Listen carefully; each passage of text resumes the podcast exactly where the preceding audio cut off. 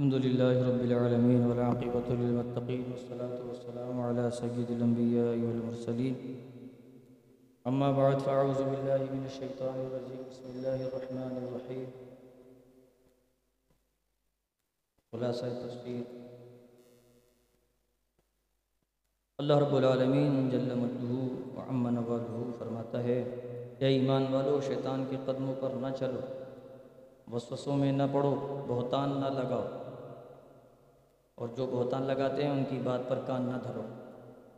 اب جو بہتان لگا رہے تھے حضرت عائشہ صدیقہ رضی اللہ تعالی عنہا پر، ان سے اللہ تعالیٰ مخاطب۔ اور ہمارے لیے اس میں یہ درس ہے کہ ہم بھی ایسے لوگوں پر کان نہ دھرے، آج بھی ایسے لوگ ہیں جو بہتان لگاتے ہیں۔ فرمایا، اے ایمان والو، اپنے گھر کے سوا، جس کے گھر میں بھی جاؤ، بغیر اجازت داخل نہ ہو۔ اجازت کا طریقہ یہ ہے کہ بلند آواز سے سبحان اللہ، یا الحمد یا اللہ اکبر کہے، یا کنکارے، جس سے مکان والوں کو معلوم ہو کہ کوئی آنا چاہتا ہے۔ یہ تمہارے لیے بہتر ہے۔ اور اگر اجازت دینے والا موجود نہ ہو تو واپس ہو جائے۔ کسی کا دروازہ بہت زور سے کھٹکھٹانا اور شدید آواز سے چیخنا نامناسب ہے۔ خاص طور پر علماء اور بزرگوں کے دروازوں پر ایسا کرنا، ان کو زور سے پکارنا مکروح اور خلاف ادب ہے۔ عام طور پر تو گھروں میں اجازت مطلقاً ہوتی آ جا آ جا آ جا ارے آپ کا گھر ہے، آپ کی بھابھی مسئلہ نہیں ہے کوئی پر آپ سے کیا پردہ؟ یہ اس کے خلاف قرآن بتا رہا ہے۔ ایسا نہیں کرنا ہے، اجازت طلب کرنی اور اجازت اگر کوئی نہ دے یا کہے دو منٹ ذرا آپ انتظار کریں، ذرا میں پردہ کرا لوں۔ تو ہمیں کھڑا کر کے رکھا انہوں نے۔ اپنا سمجھتے ہی نہیں ہم کو اور جو ہے وہ ہمیں روک دیا، انہوں نے پردہ کروا رہے تھے۔ ارے، ہم نے کیا کسی کو دیکھنا ہے؟ اللہ دین پہ عمل کر رہا ہے۔ یہ ہیں کہ ان کو بدگمانیوں سے فرصت ہی نہیں۔ شیطانی عمل۔ آگے فرماتا اللہ تبارک و تعالیٰ، کیونکہ وقت مختصر ہوتا ہے۔ مسلمان مردوں کو کہ یہ حکم ہے کہ اپنی آنکھوں کو نیچے کریں۔ سورہ نور ہے ظاہر ہے یہ۔ سورہ نور کے حکام ہیں کہ اپنی آنکھوں کو نیچے کریں اور اپنی شرم گاہوں کی حفاظت کریں۔ یہ بہت ضروری ہے کیونکہ پہلے آنکھ بہکتی ہے، پھر دل بہکتا ہے، پھر ستر بہک جاتا ہے۔ ساری خرابیاں آنکھ سے ہوتی ہیں۔ آنکھیں بند رہیں گی تو مسئلہ ہی نہیں ہوگا۔ تجربہ کر کے دیکھ لیں پھر مسلمان عورتوں سے کہا کہ پردہ کریں۔ اور اپنے تمام بدن کو چھپائیں اور جو بھی سنگار کریں، اپنے شوہروں کے لیے کریں۔ اور ویسے عورتوں کو دیکھو، گھروں میں ایسی پڑی رہیں گی۔ باہر جانا ہوگا تو خوبصورتی بارڈر لگائیں گے۔ ارے بھائی تم باہر کس کے لیے کرتی ہو عام طور پہ لوگوں کو دیکھا گیا ہے۔ مطلب یہ میں غالب گمان بات کر رہا ہوں کہ جتنی سجدی سجی ہوئی عورتیں باہر نظر آتی ہیں نا، اتنی گھر میں نہیں ہوتی ہوں گی۔ اتنی گھر میں نہیں ہوتی ہوں گی؟ اتنی کیسے تیار گھر میں رہتی ہوں گی؟ اتنی ساری سرخی لگا کے اور پاؤڈر لگا کے تیار۔ یہ ناممکن سی بات نظر آتی ہے۔ یہ ممکن نہیں ہے۔ اگر کسی کے گھر میں ایسی رہتی ہوں تو بالکل بتا سکتا ہے کہ بھائی ایسا ہی ہے، نہیں، ایسا نہیں ہے۔ بھائی تم غلط کہتے ہو۔ تو پھر باہر کس کے لیے اتنی بیک اپ تو اس کا مطلب یہ ہوا یہ بے پردگی کا انتظام ہے۔ خدا نخواستہ عورت پہ شک نہیں ہے یہ۔ یہ بات سمجھنے کی ہے۔ اگر کوئی شوہر اپنی بیوی کو پوچھتا ہے ایسے ہی اس کا مطلب یہ نہیں کہ یہ شک کر رہا ہے۔ شک نہیں کر رہا، قرآن مجید بتا رہا ہے۔ اگر آپ کو میک اپ کرنا ہے تو اپنے شوہر کے لیے کرو۔ بعض لوگ یہ کہتے ہیں کہ وہ عورتیں اپنی شوہر کے لیے آئی بروز بنوا سکتی، نہیں بنوا سکتی، گناہ کا کام نہیں کر سکتی۔ گناہ کا کام شوہر کے لیے بھی نہیں ہوگا۔ شوہر کون ہوتا؟ احکام چلیں گے اللہ کے، مرضی ہے اللہ کی، بندی ہے اللہ کی۔ شوہر کی تو بیوی ہے بس۔ تو یہ تابے داری کس کی کرے گی؟ پہلے اللہ کی کرے گی۔ اگر شوہر اللہ کی مرضی کے مطابق حکم کرے گا تو مانے گی، ورنہ نہیں مانے گی۔ کہے میرے دوست کے پاس چائے لے کے جاؤ، نہیں مانے۔ یا وہ کہے کہ کوئی بات نہیں، بیٹھو، میرا دوست ہے، میرا کزن ہے، میرا خالہ ذات ہے، میرا ماموں ذات ہے۔ ان سے بھی پردہ ہے۔ یا میرا تایا ذات ہے، بری بات ہے، وہ آیا ہے، وہ کیا کہے گا؟ بھابھی نہیں بیٹھی۔ بھاڑ میں گیا۔ بھابھی نہیں بیٹھی۔ بھائی مر گیا تھا کیا؟ بھائی بیٹھے گا۔ اور اگر بھائی نہیں بیٹھ رہا تو نہ بیٹھے۔ برائی خود اپنے ذمے لے لینا، عورت کو بیچ میں کیوں لے کر آئے؟ قرآن مجید کہہ رہا ہے۔ یہ ہوتا نہیں عام طور پہ، بہت معذرت کے ساتھ کہہ رہا ہوں، یہ رواج ہے، باقاعدہ رواج ہے۔ بھابھی نہ بیٹھے تو دیور ناراض ہو جاتے۔ خالہ ذات مامو ذات تایا ذات پھوپھی ذات اور ان کو بہت مرچیں لگ جاتی ہیں۔ بھابھی نہیں بیٹھی تھی، وہ بڑی پردے والی بن رہی ہے ہم تو دیکھتے ہیں وہاں گھومتی رہتی ہیں ایسی۔ اور ہمارے سامنے پردہ کر رہے اچھی بات ہے، تمہارے سامنے ایک دفعہ پردہ تو کیا؟ چلو، ایک دفعہ نیکی کمانے کا موقع مل گیا تمہارے صدقے اس میں کون سی بری بات ہے؟ یہ بہت ضروری۔ گھروں کے ماحول اچھے ہو جائیں گے اگر اس طریقے سے جو ہے پردہ ہو تو۔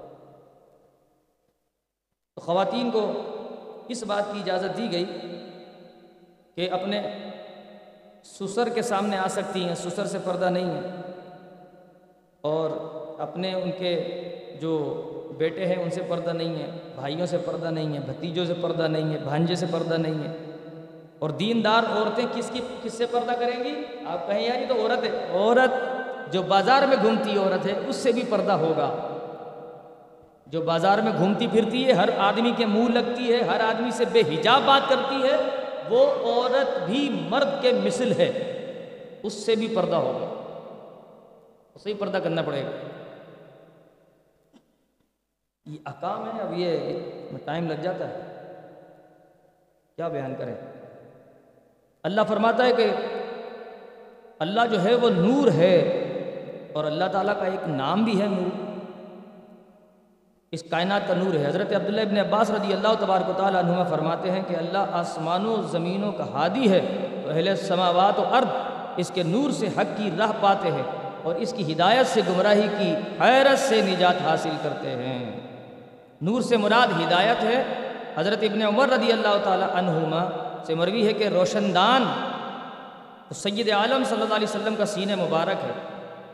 فانوس قلب اطہر اور چراغ وہ نور کے جو اللہ تبارک و تعالیٰ نے اس میں رکھا۔ ایک شجر مبارکہ سے روشن، وہ شجر مبارکہ حضرت ابراہیم علیہ السلاۃ والسلام ہے۔ نور قلب ابراہیمی پر نور محمدی، یہ نور علی نور ہے۔ کیونکہ دو شریعتوں کا امتزاج ہے دین محمدی۔ شریعت محمدی، شریعت ابراہیمی دونوں مل گئے۔ اس لیے فرمایا نور علی نور۔ سورہ نور۔ تفصیل سے تعلق رکھتی ہیں کہ اس کو بیان کیا جائے۔ وقت اجازت نہیں دیتا۔ پھر اللہ نے فرمایا کہ بادلوں کو ہم آہستہ آہستہ دیکھتے ہیں۔ آپ بادل کے ٹکڑے چھوٹے چھوٹے۔ آپ دیکھتے ہیں بارش کے موسم میں چھوٹے چھوٹے ٹکڑے جو ہے وہ ایک ایک کے ساتھ ملتے ہیں، پھر ایک دم بالکل پلین ہو جاتا ہے سارا حساب کتاب۔ سارے بادل جڑ جاتے ہیں آپس میں۔ پھر بولتے ہیں، بھائی بارش ہوگی، بھائی اب بادل آ گیا۔ ہاں؟ یہ ہوتا کیسے؟ قرآن بیان کرتا ہے۔ فرمایا کہ یہ بادل کو آہستہ آہستہ آپس میں متفرق ٹکڑوں پر جوڑ کر، تہ بتہ کر کے پروردگار عالم جہاں مرضی چاہے جس شہر میں وہ لے جاتا ہے، چلاتا ہے انہیں۔ اور پھر جہاں چاہتا ہے میہ برساتا ہے، بارش برساتا ہے۔ اور پھر اس میں سے بجلی چمکاتا ہے اور جس کی چاہے اس کی آنکھ اس بجلی کے ذریعے اچک لیتا ہے۔ جو آسمان کی بجلی ہوتی ہے، اگر اس کو دیکھیں گے تو آنکھیں چلی جائیں گی۔ بعض اوقات لوگ لوگوں کی نہیں جاتی، مقابلہ کرتے، دیکھو میں تو نہیں ڈرتا۔ ڈرنا چاہیے۔ یہ ڈائریکٹ اللہ تبارک و تعالیٰ کا ایک عذاب ہے۔ اس سے نہ ڈرے تو پھر عذاب ہوگا۔ اللہ تبارک و تعالیٰ نے جو ہے وہ زمین پر چلنے والے ایک پانی کے قطرے سے آپ دیکھیں کہ قرآن بیان کرتا ہے کہ ایک پانی کے قطرے سے اللہ نے مختلف احوال کے جانور پیدا کر دی اسی پانی کے قطرے سے اللہ نے دو ٹانگوں والا جانور پیدا کیا۔ اسی پانی کے قطرے سے اللہ تعالیٰ نے کیڑے، مکوڑے، سانپ، بچھو وغیرہ پیدا کر دیے، مچھلی پیدا کر دی، اسی پانی کے قطرے سے۔ اور اسی پانی کے قطرے سے چار پاؤں والا جانور وہ پیدا کر دیا ایک ہی پانی کا قطرہ۔ یہ بہت کمال کی بات ہے۔ یعنی آپ کسی بھی جیسے اب آٹے سے آٹے کی روٹی بنائیں گے نا، جو سے جو کی روٹی بنائیں گے۔ ایسا نہیں ہوگا کہ گندم سے آپ جو کی روٹی بھی بنا لو گے اور میدے کی روٹی بھی اسی سے بن رہی ہو، پھر آپ چاول کی روٹی بھی گندم سے بنا لو۔ ایسے ہو ہو نہیں سکتا نا۔ جنس مختلف ہوگی تو وہ شے سامنے آئے گی۔ جب جنس مختلف نہیں ہے، جنس ایک ہی ہے، پانی کا قطرہ۔ اور اللہ نے تخلیق کے بے شمار کر دی ہیں یہ تو اس کے رب ہونے کی دلیل۔ ہے لوگ اسے مانتے نہیں ہیں۔ یہ سب مثالیں اللہ کیوں دے رہا ہے؟ دیکھو ہم کیا کیا کرتے ہیں۔ دیکھو۔ پھر مسلمانوں کو طریقہ ادب لازم ہے کہ جو اللہ اور اس کے رسول ان میں فیصلہ فرمائیں، وہ کہیں کہ ہم نے سنا اور مان لیا۔ اور جو ایسا کہے گا، وہی کامیاب ہوگا، جو اللہ اس کے رسول کی اطاعت کرے گا۔ مسلمانوں کے گھروں میں بغیر اجازت داخل ہونا منع ہے۔ پھر قرآن مجید نے سورہ نور میں دوبارہ اس کا تذکرہ فرمایا۔ اور فرمایا پندرہ سال سے کم عمر کا بچہ جو ہے، یہ فقہ حنفی میں ہے کہ پندرہ سال سے کم عمر کا بچہ بغیر اجازت داخل ہو سکتا ہے۔ لیکن آج کل جو ہے معاملہ ایسا ہے کہ پندرہ سال سے کم عمر کا بچہ بھی برا آدمی ہے، اس کو سب معلوم ہوتا ہے۔ اس لیے اس سے بھی پردہ بہتر ہے کہ پردہ کرنا چاہیے اس سے۔ لیکن شریعت نے پردہ رکھا نہیں۔ ایمان والے وہی ہیں جو اللہ اور اس کے رسول پر یقین رکھتے ہیں۔ اور جب آپ علیہ السلاۃ السلام کی بارگاہ میں حاضر ہوتے ہیں تو آپ کی بغیر اجازت نہیں جاتے۔ یہ منافقین کی پہچان کے لیے اللہ نے یہ فرمایا تھا کہ جب آپ کی دربار سے یہ اٹھنے لگیں تو اجازت طلب کر لیں آپ سے۔ جب آپ اجازت دے دیں گے تو یہ چلے جائیں۔ لیکن ان کے لیے بہتر یہی ہے کہ یہ بیٹھے رہیں۔ اور منافقین کیا کرتے تھے؟ ہم بھی یہاں دیکھتے ہیں مسجد میں خیر، یہاں تو کوئی منافق نہیں خدا نخواستہ ہم یہاں دیکھتے ہیں جیسے وہاں پر منافقین کیا کرتے تھے کہ وہ حضور علیہ السلاۃ السلام کا خطبہ جب ہوتا تھا، تقریر بیان فرماتے تھے۔ اس سے پہلے وہ کرتے یہ تھے کہ چپکے چپکے کبھی پلر کے پیچھے، کبھی کسی صحابی کے پیچھے، کبھی کسی کے پیچھے آہستہ آہستہ کھسکتے کھسکتے کھسکتے کھسکتے۔ وہ مسجد کے گیٹ سے باہر نکل جاتے وہ حضور کا کیونکہ بیان جو تھا نا، وہ حق اور سچ پر مبنی ہوتا تھا۔ فیصلہ کن بیان فرماتے تھے؟ حضور سے اچھا بیان کوئی کر سکتا ہے کیا؟ اللہ تو وہ وہ کہتے تھے، نہیں، ہم نہیں سن سکتے، ہمارے میں تاب نہیں ہے. ڈرتے تھے وہ کہ ہمارے خلاف نہ بول دیں حضور۔ بہت سارے لوگ یہ کہتے ہیں، یار، یہ مجھے ہی بول رہا ہے۔ میں بھی تقریر کرتا ہوں تو یہاں پہ لوگ یہ سمجھتے ہیں شاید کہ یہ میلے والوں کو بول رہے ہیں یہ کفار کی سوچ ہے۔ یہ کفار کی سوچ ہے۔ یہ نکال دینا چاہیے۔ ہم دین کو بیان کرتے ہیں۔ اب اگر اس کے مقابلے میں اگر آپ آ رہے ہیں تو آپ اپنے اندر سے وہ چیزیں نکال دیں آپ کو دیکھتے ہوئے ہم دین کو بیان نہ کریں، شرما جائیں۔ ہم کہیں کہ عمران خان بیٹھا ہوا ہے تو اس کے خلاف بات نہ کریں۔ ہم ختم نبوت پہ بات نہ کریں۔ وہ ڈبو بیٹھا ہوا ہے تو ہم جو ہے وہ ختم نبوت پر بات نہ کریں۔ ایسا تو نہیں ہو سکتا نا۔ ہم کہیں گے ختم نبوت پر بات کریں گے۔ ہم حضور نبی پاک علیہ السلاۃ والسلام کی شان کو بیان کریں گے۔ چاہے کسی کو دل میں درد ہوتا ہے یا پیٹ میں درد ہوتا ہے۔ ہم تو دین کو بیان کریں گے۔ یہی تو اہل حق کی نشانی ہوتی ہے۔ نہ مانے تو ان کی مرضی۔ اس لیے اپنے اوپر لینا نہیں چاہیے، بلکہ اپنے اوپر اصلاح کے طور پر لینا چاہیے کہ ہماری اصلاح ہو رہی ہے۔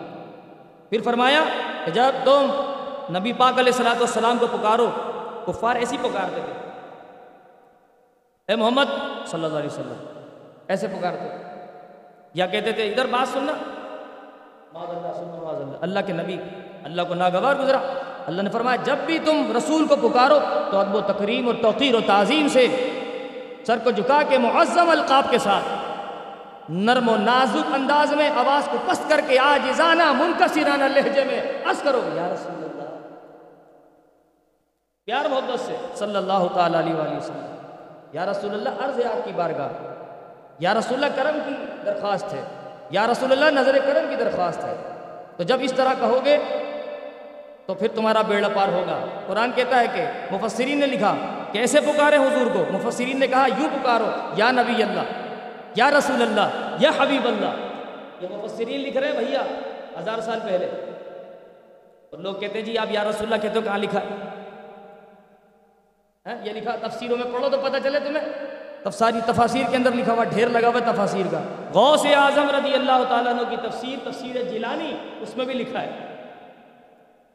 اس میں بھی لکھا ہے تفسیر جیلانی میں۔ غوث پاک نے بھی تفسیر لکھی ہے نا بھائی۔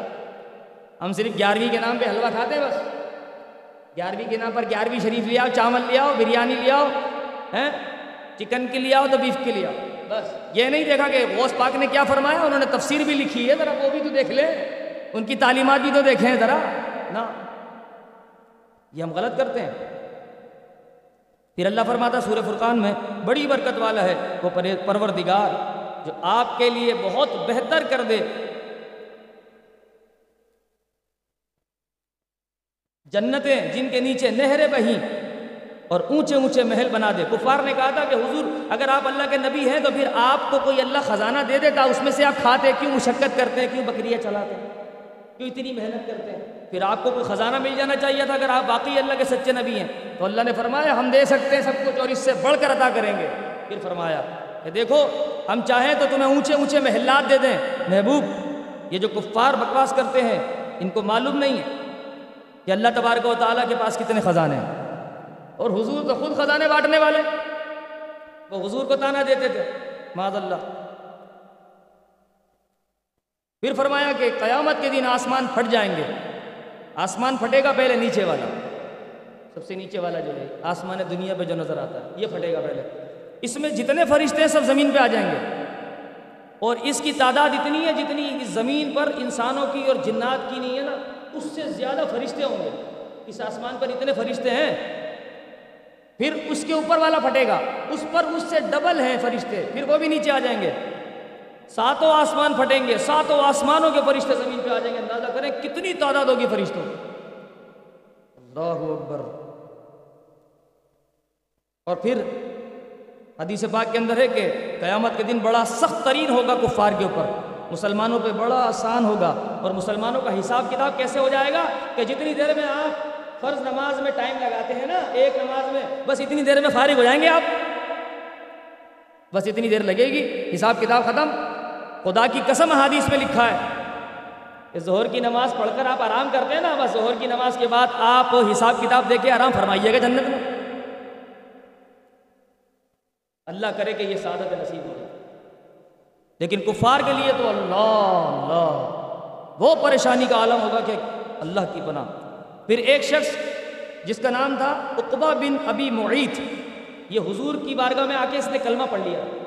لیکن اس کو جو ہے نا ابئی بن کعب نے ورگلایا کہ تو نے کیا کر لیا یہ؟ تیرے منہ پہ تھوکنے کا دل کرتا ہے خبیص تو نے کلمہ پڑھ لیا۔ اس کو خوب شرم دلائی، یار دلائی۔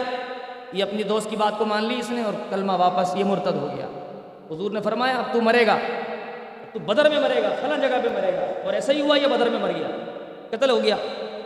اب اللہ اس کے بارے میں فرماتا ہے کہ جب یہ قیامت کے دن ہوگا، جب یہ حسرت میں آئے گا اور جنتیوں کو دیکھے گا، تو یہ حسرت میں اپنی انگلیاں منہ میں چباتا ہوا آئے گا چاوے گا۔ یہ کہ میں نے کیا کر دیا تھا؟ یہ میں نے کیا کر دیا تھا؟ یہ اللہ فرما رہا ہے کہ یہ کہے گا، یہ میں نے کیا کیا؟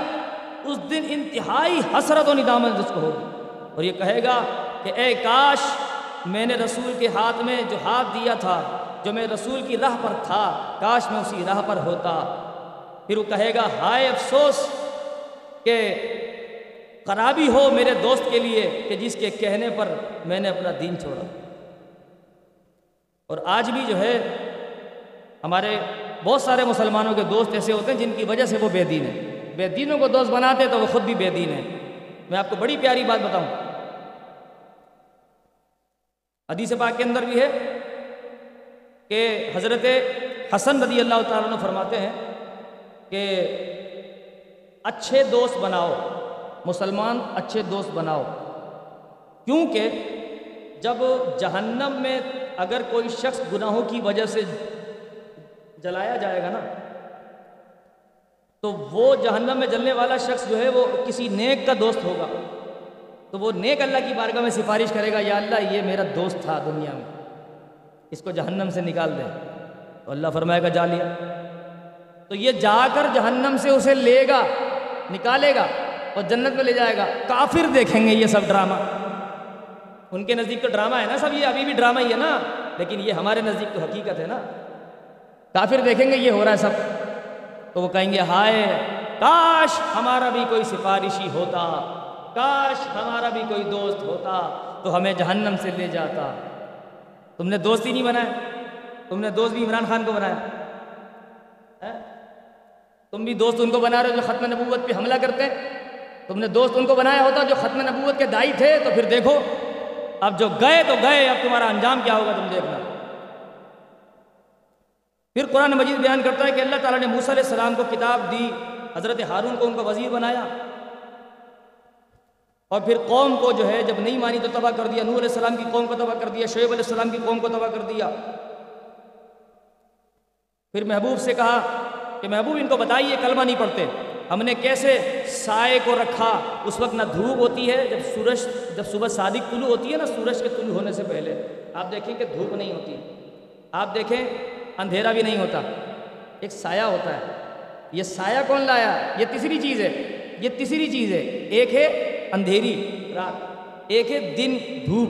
اور تیسری چیز ہے سایہ۔ پھر اللہ فرماتا ہے، ہم آہستہ آہستہ اس سائے کو سمیٹتے ہیں۔ آپ دیکھتے ہوں گے سایہ چلتا ہے باقاعدہ۔ پیچھے سے دھوپ آ رہی ہوتی ہے تو سایہ آگے جا رہا ہوتا ہے۔ اللہ فرماتا ہے، یہ دیکھو، یہ محبوب، یہ ان کو بتاؤ کہ یہ کون کرتا ہے۔ یہ ہم کرتے ہیں، پروردگار۔ یہ بیان کیا۔ پھر فرمایا، بڑی برکت والا ہے جس نے بارہ برج آسمان پر پیدا کیے، چمکتا چاند پیدا کیا، سورج پیدا کیا اور پھر دن لاتا ہے، رات لے کے جاتا ہے۔ پھر رات آتی ہے تو دن لے کے چلے جاتا ہے۔ اس طرح جو ہے وہ سلسلہ چلتا رہتا ہے۔ اور پھر جاہل جب کسی جاہل سے جب اللہ کے رحمان کے بندے مخاطب ہوتے ہیں تو کہتے ہیں، السلام علیکم بھائی، جان چھوڑو ان کے منہ نہیں لگتے۔ سلام متارکت کرتے ہیں یعنی جان چھوڑانے والا سلام کرتے ہیں۔ اور جان چھوڑا کے نکل جاتے ہیں۔ اچھا پھر جب کفار نے جو ہے بہت زیادہ شدت کی، نبی پاک علیہ السلاۃ والسلام بڑی محنت کرتے تھے۔ تو اللہ تعالیٰ فرماتا تھا، محبوب، آپ اپنی جان کی بازی لگا دیں، جان پہ کھیل بھی جائیں گے، یہ مسلمان نہیں ہوں گے۔ دادا کرے کتنی محنت کرتے تھے حضور علیہ السلاۃ والسلام۔ کتنی محنت سے کی تم نے تبلیغیں دی کتنی محنت سے کی تم نے تبلیغیں دی یعنی یہ شعر ہے بڑا دوسرا اس مصرع میرے ذہن میں نہیں آ رہا کہ نبی پاک علیہ السلاۃ والسلام نے اتنی محنت کی کہ پروردگار عالم آپ پہ ایسا آپ کو تسلی دے رہا ہے کہ محبوب، یہ ایمان لانے والے نہیں ہیں۔ آج ہمارے ساتھ کیا ہوتا ہے؟ آج ہم کرتے یہ ہیں کہ کسی سے نیک بات کرنا تو دور ہے، خود ہی نیکی سے دور ہیں۔ ٹائم ہی نہیں ہمارے پاس۔ ذرا سوچیں کہ اتنی محنت سے دین پھیلانے والے آقا صلی اللہ علیہ وسلم ہماری بدعمالیوں سے کتنے ناراض ہوتے ہوں گے؟ آپ علیہ السلاۃ والسلام کو غم زدہ کرتے ہیں ہم اپنی بدعمالیوں کے سبب، پھر ان سے شفاعت کی بھی امید رکھتے ہیں؟ کیسے کرم ہوگا؟ کیسے کرم ہوگا؟ اور پھر کہیں یہی خود غرضی ہمارے گلے پڑ گئی، تو پھر ہم کیا کریں گے؟ دن گزر رہے ہیں موت کے قریب جا رہے ہیں، سوچنے کی بات ہے۔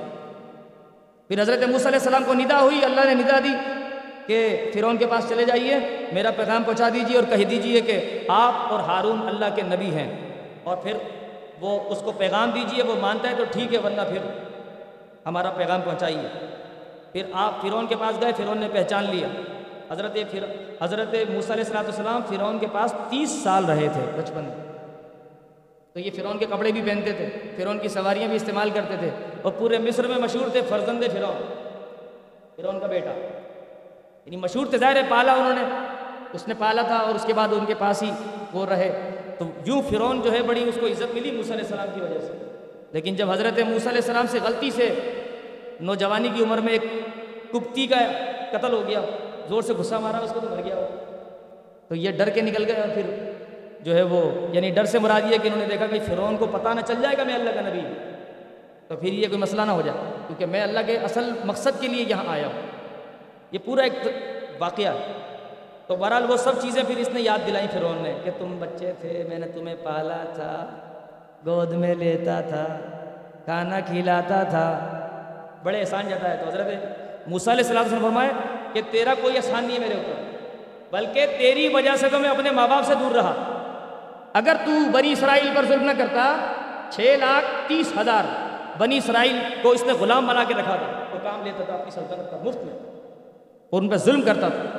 تو فرمایا، اگر تو ان کو قیدی نہ بناتا، تو میرے رب کا حکم نہ ہوتا کہ میں یہاں آتا۔ میں اپنی ماں کو چھوڑ کے، اپنے باپ کو چھوڑ کے، اپنے بھائی کو چھوڑ کے، سب کو چھوڑ کے تیرے پاس آیا، تاکہ بنی اسرائیل کو یہاں سے آزاد کراؤں۔ یہ تو میرا احسان تھا کہ میں نے تجھے اللہ کے دین کی دعوت دی ہے۔ تو میرا احسان ہے، تو اپنا احسان کیا جتاتا ہے۔ منہ بند ہو گیا۔ پھر کہنے لگا اچھا یہ بتاؤ، یہ تم کون سے رب کی بات کرتے ہو؟ پھر مکالمہ شروع ہوا۔ پھر حضرت موسیٰ علیہ السلاۃ والسلام نے جو ہے وہ اس کو کہا کہ اگر تم کہتا ہے تو میں تجھے کوئی نشانی دکھاتا ہوں۔ اس نے کہا، دکھاؤ۔ موسیٰ علیہ السلام نے اپنی لاٹھی کو ایسے پھینکا۔ جب ایسے پھینکا تو وہ آسمان کی طرف چلی، ایک میل تک چلی۔ اور پھر وہ ازدہ بنی۔ ازدہ بن کے میل کے چلی اور اس کے بعد فرعون کی طرف آئی۔ اور پھر اس لاٹھی نے کہا موسا حکم دیجیے کیا کرنا ہے فرعون کا؟ اب فرعون ڈرا۔ اس نے بولا، یہ تو کھا جائے گی. کہا، موسا، تمہیں تمہارے رب کی قسم ہے جس نے تمہیں رسول بنایا، اس کو ہٹاؤ، پکڑ لو اسے جلدی سے. ڈر گیا نا؟ تو پھر حضرت موسیٰ علیہ السلام نے ہاتھ بڑھایا، وہ ایسا ہاتھ میں آیا تو دوبارہ لکڑی بن گیا۔ کیا منظر ہو گیا؟ کیا منظر ہوگا سوچے ذرا۔ ہیرو تو یہ ہے نا، دنیا کے ہیرو پہ مرتے ہیں لوگ۔ ارے، ہیرو یہ ہے موسیٰ علیہ السلام۔ مصر کے ہیرو ہیں۔ ہیرو ہے تو یوسف علیہ السلام۔ ہیرو ہے تو شعیب علیہ السلام ہے ہیرو ہے تو آدم علیہ السلام ہے۔ یہ ہے ہیرو یار۔